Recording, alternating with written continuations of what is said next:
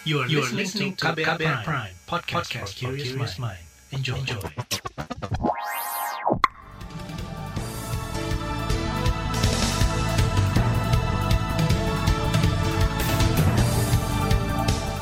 Halo, selamat pagi saudara. Senang sekali kami bisa menjumpai Anda kembali melalui program Buletin Pagi edisi Selasa 12 Oktober 2021. Saya Malika. Sejumlah informasi pilihan telah kami siapkan, di antaranya pariwisata Bali segera dibuka untuk turis asing dengan prokes ketat. Polisi pastikan tak ada seleksi di perekrutan ex-KPK jadi ASN. Level PPKM naik, wisata di Dieng kembali ditutup. Inilah Buletin Pagi selengkapnya. Terbaru di Buletin Pagi. Pemerintah mengklaim bakal menerapkan protokol ketat di pintu masuk kedatangan bandara saat pembukaan kembali pariwisata di Bali untuk turis asing mulai 14 Oktober mendatang. Selain Bali, kegiatan pariwisata juga bakal dibuka untuk wisatawan mancanegara di Bintan dan Batam. Koordinator PPKM Jawa Bali Luhut Binsar Panjaitan berjanji pembukaan ini dilakukan dengan hati-hati, apalagi tingkat penularan virus COVID-19 di Bali belum di bawah angka 1.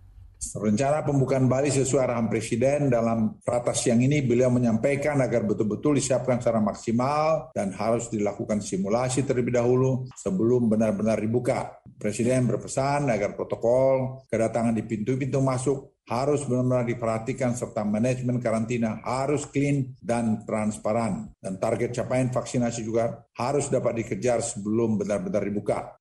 Luhut Binsar Panjaitan yang juga Menteri Koordinator Bidang Maritim dan Investasi menambahkan pemerintah akan menerapkan syarat dan ketentuan bagi turis asing yang akan berinvestasi di Bali, antara lain telah mendapat vaksinasi lengkap menyertakan hasil tes PCR maksimal 3x24 jam sebelum berangkat dan memiliki bukti akomodasi selama di Indonesia, serta asuransi yang bisa menanggung jika ada perawatan akibat COVID-19.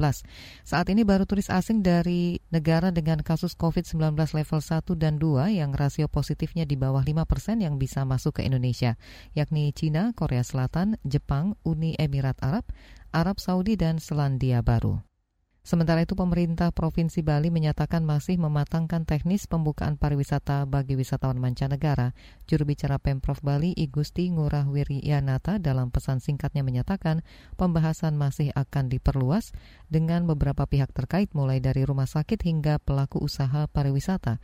Wakil Gubernur Bali, Cokorda Oka Arta Ardana Sukawati, menyatakan ada pengurangan masa karantina wajib menjadi 5 hari bagi wisman yang berlibur ke Bali pada 14 Oktober mendatang.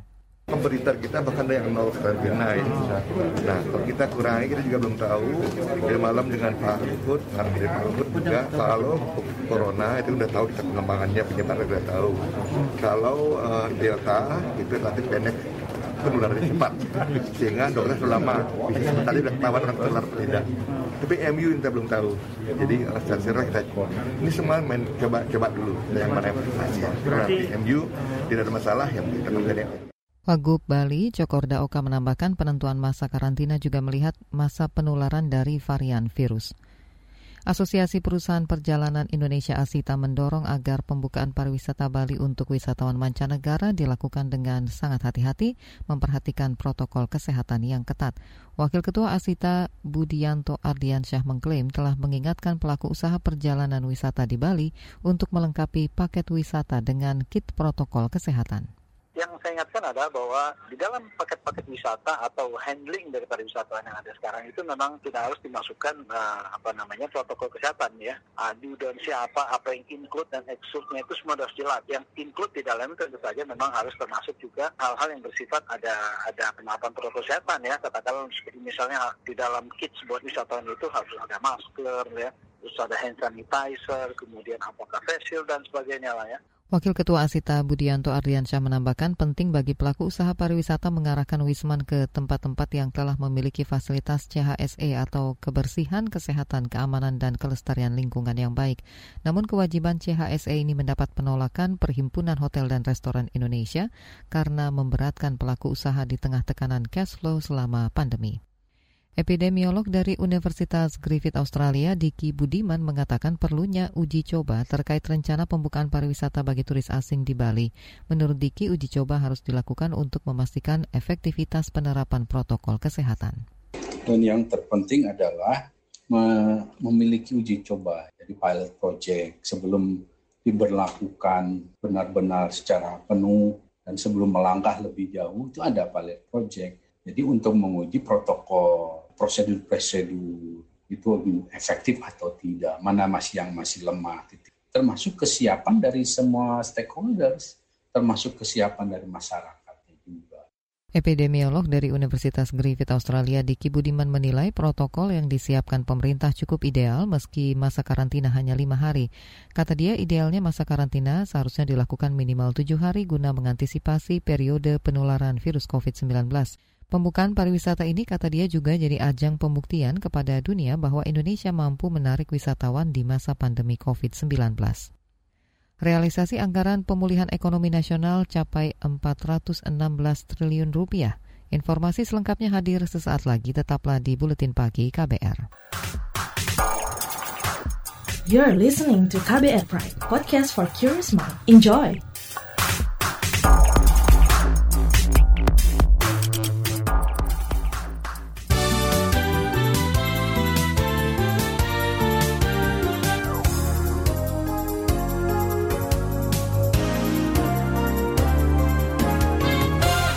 Anda sedang mendengarkan Buletin Pagi KBR.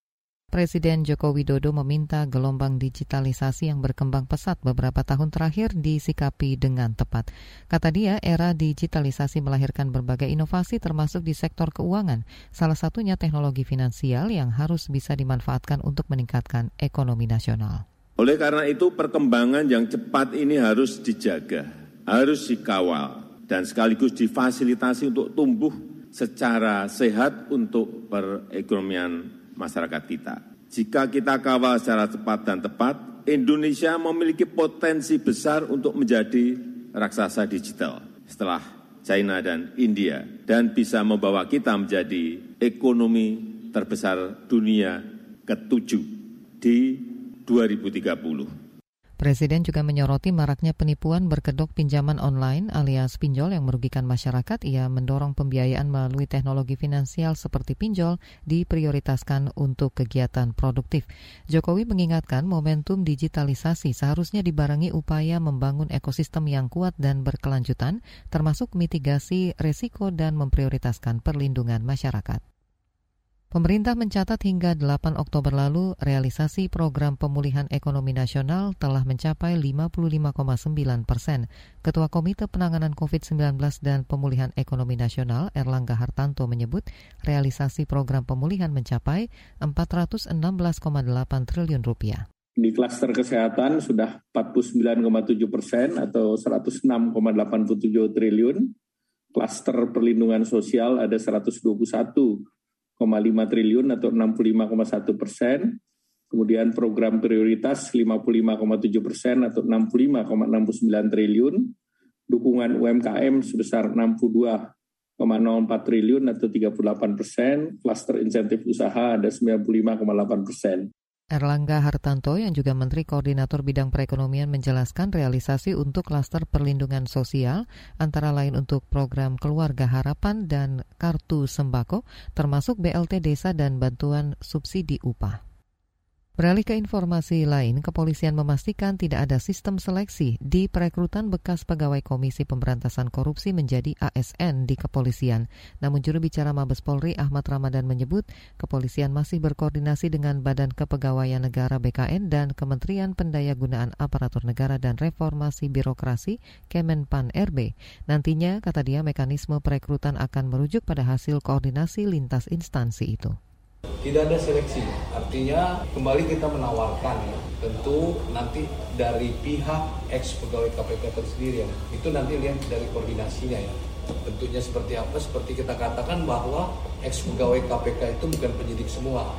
Tentu penempatan itu bisa disesuaikan sesuai dengan kompetisinya. Yaitu tentu berdasarkan hasil koordinasi antara SDM Polri, BKN dan Kementerian. Juru bicara Mabes Polri Ahmad Ramadan mengklaim proses perekrutan berjalan lancar dan tinggal menunggu waktu termasuk menindaklanjuti pertemuan yang digelar awal Oktober lalu. Ia juga mengklaim sebagian eks pegawai KPK bersedia bergabung dengan Korps Bayangkara. LSM Peduli Hak Asasi Manusia Kontras menyoroti kemunculan tagar percuma lapor polisi yang menjadi perbincangan di dunia maya. Tagar ini muncul setelah kasus dugaan pemerkosaan di Luwu Timur, Sulawesi Selatan yang tidak ditindaklanjuti serius oleh polisi. Peneliti Kontras Rozi Brilian menilai tagar percuma lapor polisi merupakan bentuk kritik publik atas kinerja polisi yang harus ditanggapi serius dan mendalam. Tagar ini sebenarnya bukan sekedar tagar, tapi dia membicarakan penihilan hasil dari upaya publik untuk mendapatkan keadilan gitu ya, yang seharusnya polisi bisa kemudian hadir di tengah-tengah masyarakat menyelesaikan kasus-kasus yang ada di masyarakat, khususnya kasus yang berkaitan dengan tindak pidana. Peneliti Kontras Rozi Brilian menambahkan penanganan kasus kekerasan seksual anak di Luwu Timur, Sulawesi Selatan yang tidak maksimal menjadi tolak ukur menilai kinerja kepolisian yang jauh dari kata memuaskan. Kata dia, selama ini masih ada berbagai kasus serupa yang membutuhkan perhatian publik untuk diproses secara serius oleh polisi. Kita ke informasi Pekan Olahraga Nasional di Papua. Kasus konfirmasi positif COVID-19 di ajang PON ke-20 Papua bertambah. Menurut Menteri Kesehatan Budi Gunadi Sadikin, sebanyak 83 kasus COVID-19 teridentifikasi pada penyelenggaraan PON hingga kemarin siang. Jadi memang per kemarin sudah diidentifikasi 65 kasus konfirmasi. Sampai tadi siang itu menjadi 83 kasus konfirmasi. Dan memang terjadi konsentrasi di beberapa cabur seperti judo, sepatu roda, motocross, panahan, dan kriket. Budi Gunadi Sadikin menambahkan atlet yang positif COVID-19 berasal dari beberapa provinsi seperti DKI Jakarta, Jawa Timur, Jawa Tengah, Jambi, dan Bali. Ia memperkirakan penularan terjadi di tempat penginapan. Kemenkes lantas meminta Satgas COVID-19 Papua memperkuat kewenangan mengamati penerapan protokol kesehatan. Provinsi Jawa Barat masih memimpin puncak klasemen sementara daftar perolehan medali Pekan Olahraga Nasional PON. Hingga tadi malam, Jabar unggul dengan total raihan 244 medali, 93 emas, 73 perak, dan 78 perunggu. Sementara Jawa Timur di posisi kedua klasemen dengan koleksi 208 medali, 83 emas, 67 perak, dan 59 perunggu. DKI Jakarta berada di posisi ketiga dengan raihan 78 emas, 66 perak, dan 79 perunggu. Kita ke informasi mancanegara, saudara. Pemerintah Arab Saudi mengharuskan WNI penerima vaksin COVID-19 Sinovac dan Sinopharm menerima suntikan booster sebelum berangkat umroh.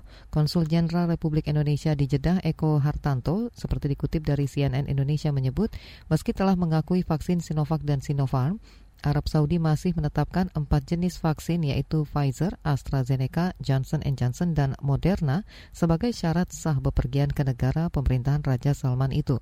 Kata Eko, jika calon jemaah umroh baru menerima 2 dosis vaksin Sinovac dan Sinopharm, mereka harus mendapat 1 lagi suntikan vaksin booster dari Pfizer, AstraZeneca, Johnson, atau Moderna. Arab Saudi juga tidak membatasi kuota jemaah umroh meski pandemi COVID-19 masih terjadi di seluruh dunia. Pemimpin oposisi Malaysia Anwar Ibrahim mendesak parlemen menggelar rapat darurat untuk menyelidiki sejumlah tokoh di negara itu yang disebut dalam Pandora Papers. Anwar juga mengutarakan berbagai kejanggalan karena pemerintah seakan tak menganggap laporan tersebut. Sebagaimana dilansir Associated Press, Pandora Papers menyebut nama Menteri Keuangan Malaysia Tengku Zafrul Aziz menjabat sebagai direktur di salah satu bank dan perusahaan di surga pajak. Selain Zafrul, Pandora Papers juga menyebut sejumlah nama tokoh Malaysia lainnya seperti mantan Menkyu Daim Zainuddin dan mantan Wakil Perdana Menteri Ahmad Zahid Hamidi. Pandora Papers merangkum 2,95 terabyte data mengenai bisnis rahasia para elit dunia dari 200 negara termasuk Malaysia. Di bagian berikutnya kami hadirkan laporan khas KBR bertajuk Waspada Lonjakan Kasus Pasca PON ke-20 Papua. Nantikan sesaat lagi. You're listening to KBR Prime, podcast for curious mind. Enjoy!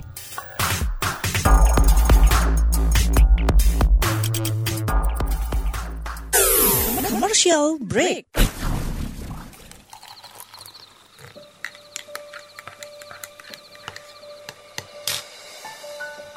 Hai, kamu apa kabar?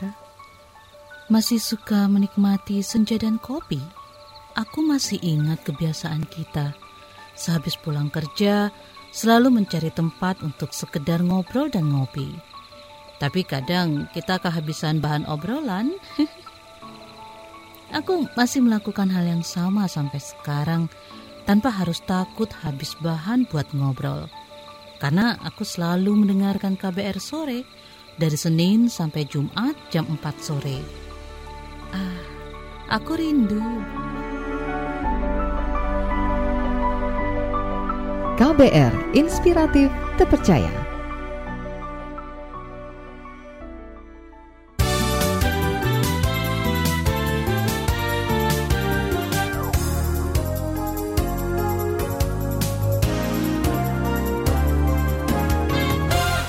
Anda masih bersama kami di Buletin Pagi KBR. Pesta olahraga PON ke-20 Papua sebentar lagi berakhir. Kompetisi olahraga nasional ini diklaim berjalan baik dan lancar meski dilaksanakan di tengah pandemi COVID-19.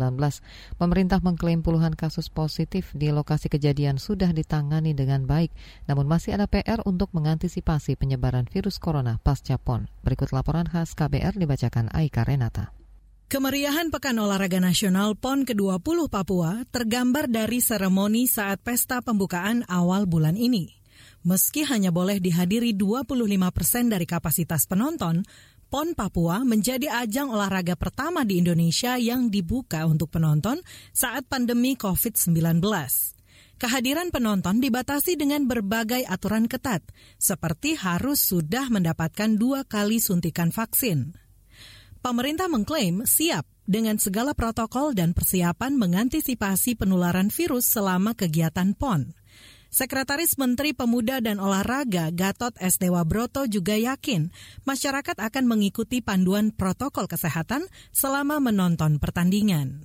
Tetap harus ada pertama, harus ada panduan, sudah dikeluarkan oleh Satgas. Yang kedua, harus ada sosialisasi. Kami berulang kali sosialisasi, kemudian tidak boleh ada kerumunan. Ya. Pada saat nanti pembukaan, itu ada prosedur juga, prosedur protapnya untuk masuk stadion. Mulai dari nanti diberikan gelang, tanda bahwa dia itu layak masuk, kemudian bukti vaksin.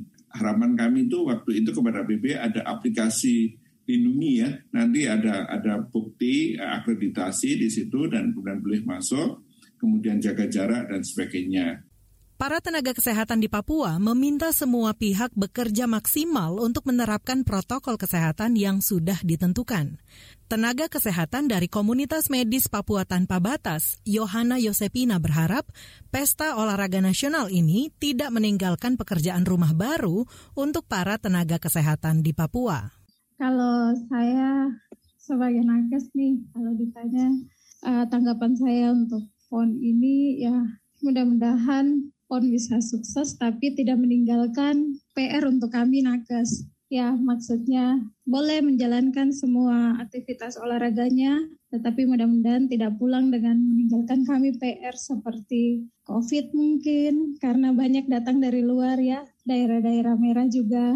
Dan kita nakes memang harus siap karena mungkin sekarang lagi orang happy-happynya untuk ikut kegiatan ini. Ya kalau happy daya tahan tubuhnya kita harapkan lebih bagus, tapi jangan sampai lupa protokol kesehatan. Meskipun pelaksanaan dilakukan dengan protokol ketat, namun penularan masih bisa terjadi.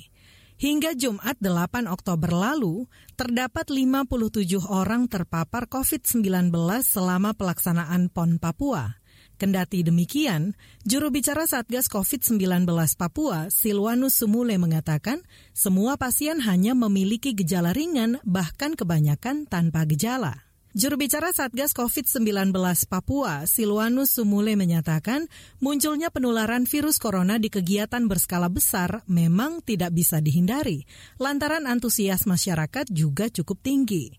Meski begitu, ia mengklaim penanganan pada pasien positif sudah sangat baik dengan fasilitas yang telah disediakan. Silwanus juga mengingatkan agar seluruh pihak bisa memastikan supaya seluruh delegasi PON Papua tidak membawa virus COVID-19 saat pulang ke daerahnya masing-masing. Kalau dulu aturan yang mengatakan bahwa kalau Anda tanpa gejala, Anda isolasi kurang lebih sekitar 2 minggu sudah bisa melakukan aturan tanpa harus pemeriksaan. Saya pikir dalam kondisi kita saat ini, ketika mereka sudah tidak berikan gejala, tetap harus dilakukan tes ulangan. Dan yang keempat, saya pikir dari aspek medis, yaitu surveillance harus terus dilakukan.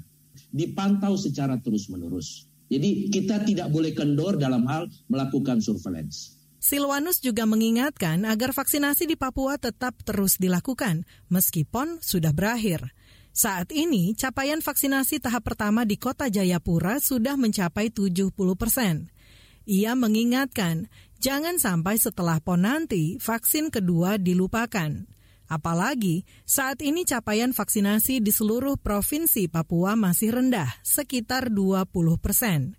Ia mengimbau masyarakat agar tidak kendor melaksanakan protokol kesehatan dengan ketat. Masih ada beberapa waktu ke depan yang tetap harus dilakukan, kita tetap meningkatkan speed untuk tetap melakukan prokes dan kemudian kolaborasi, koordinasi terus harus kita lakukan. Saya pikir kalau ini kita bisa lakukan dengan baik, sampai tanggal 15 nanti tidak akan banyak hal-hal yang akan mengganggu kita semuanya. Laporan ini disusun Astri Yuwanasari. Saya Aika Renata. You're listening to KBR Prime, podcast for curious mind. Enjoy.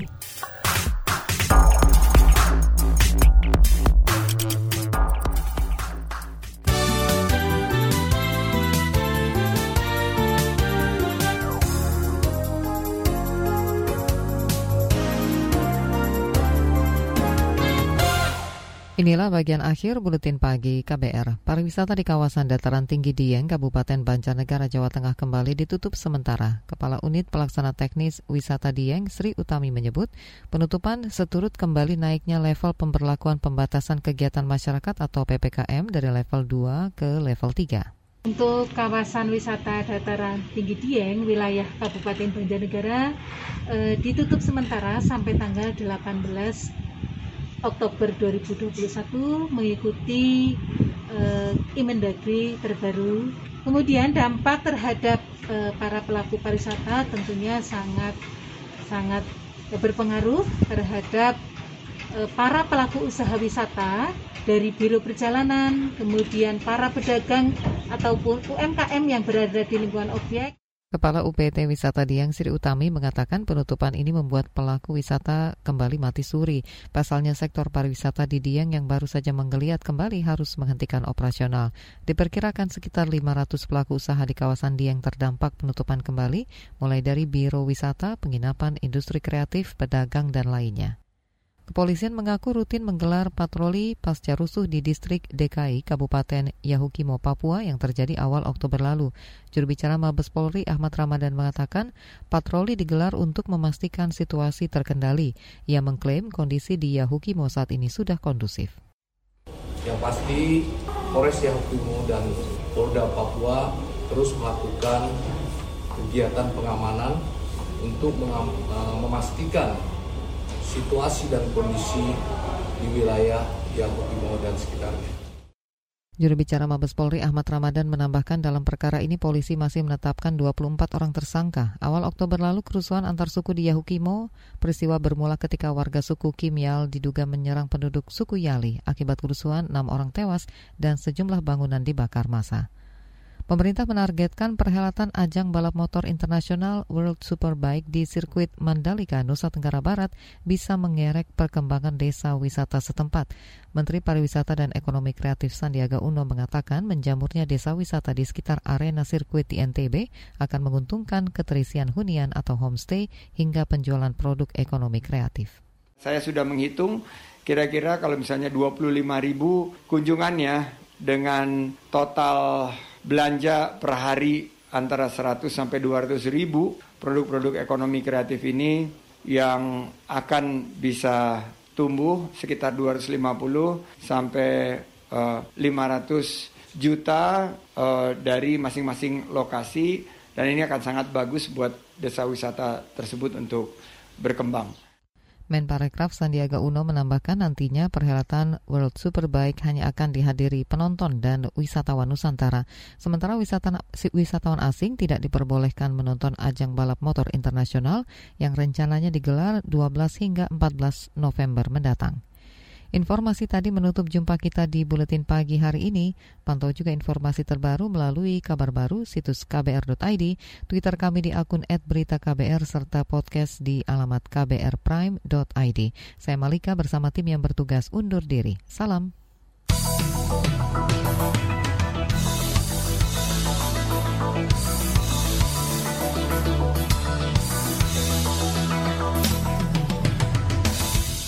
KBR Prime, cara asik mendengar berita. KBR Prime, podcast for curious mind.